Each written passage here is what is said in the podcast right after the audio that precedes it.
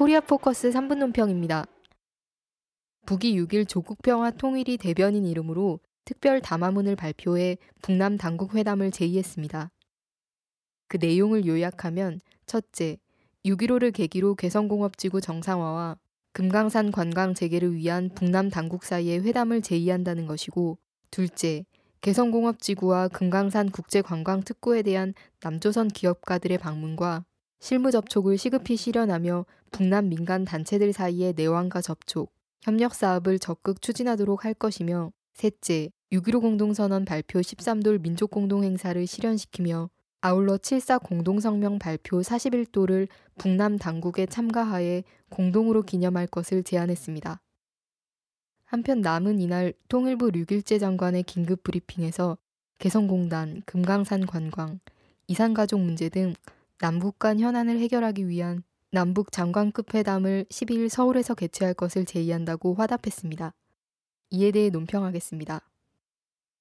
첫째, 북의 제안은 6.15 공동선언 발표 13돌 민족공동행사와 7.4 공동성명 발표 41돌 당국 참가 제의 외에는 다 사실 남에서의 제안을 그대로 수용한 것으로서 남측이 반대할 이유란 전혀 없습니다.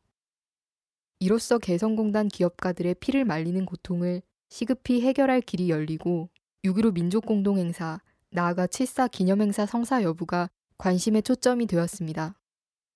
둘째, 다만 남북 간의 또다시 군사적 대치 상태가 이어지고 금강산 관광과 개성공단 사업이 중단되지 않으려면 보다 근본적인 문제, 곧 6.15 공동선언 14선언 이행의 담보 문제가 해결돼야 합니다. 김대중 대통령이 방북해 6.15 공동선언을 합의하고 금강산 관광과 개성공단의 길을 열고 노무현 대통령이 방북해 14선언을 합의하고 개성공단을 발전시켰는데 결국 이명박 정권이 6.15 공동선언 14선언을 무로 돌리며 금강산 관광을 중단시키더니 이를 계승한 박근혜 정권이 출범 두 달 만에 개성공단을 폐쇄시킨 것이 아닙니까? 셋째, 그러므로 박 대통령이 김대중 노무현 대통령처럼 방북해 남북 순회회담이라는 최고위급 회담을 통해서만 북도 남도 세계도 믿지 않겠습니까?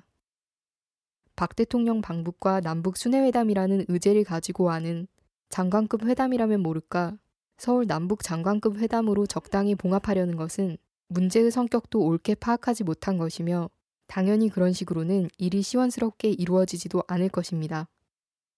넷째, 더불어 북미 간에도 불안정한 정전협정을 공고한 평화협정으로 대체하며 코리아 반도의 새로운 평화보장 체계를 수립할 때에만 남북 간의 평화 번영의 사업들이 안정되게 전개될 수 있다는 것은 너무나 당연합니다. 핵 미사일 문제란 사실 북미 간에 풀어야 할 문제인 만큼 일본의 아베 총리처럼 노력하겠다는 수준으로 정리하고 금강산 관광, 개성공단처럼 반드시 풀어야 할 문제에 집중하는 것이 현명합니다. 결국 한 핏줄 한 언어에 우리 민족끼리 자주적으로 단결하는데 우리 민족의 평화와 번영, 통일의 길이 있고 격변하는 극동과 세계의 정세 속에서 주변국들에 휘둘리지 않고 주동성을 발휘할 수 있습니다. 오늘 영원한 적도, 영원한 우방도 없다는 말처럼 언제든 변할 수 있고 자국의 이익을 최우선으로 삼는 외세를 추종하고 사대할 대신 민족과 공조하고 자주적으로 나아가야 할 것입니다. 코리아 포커스 3분 논평이었습니다.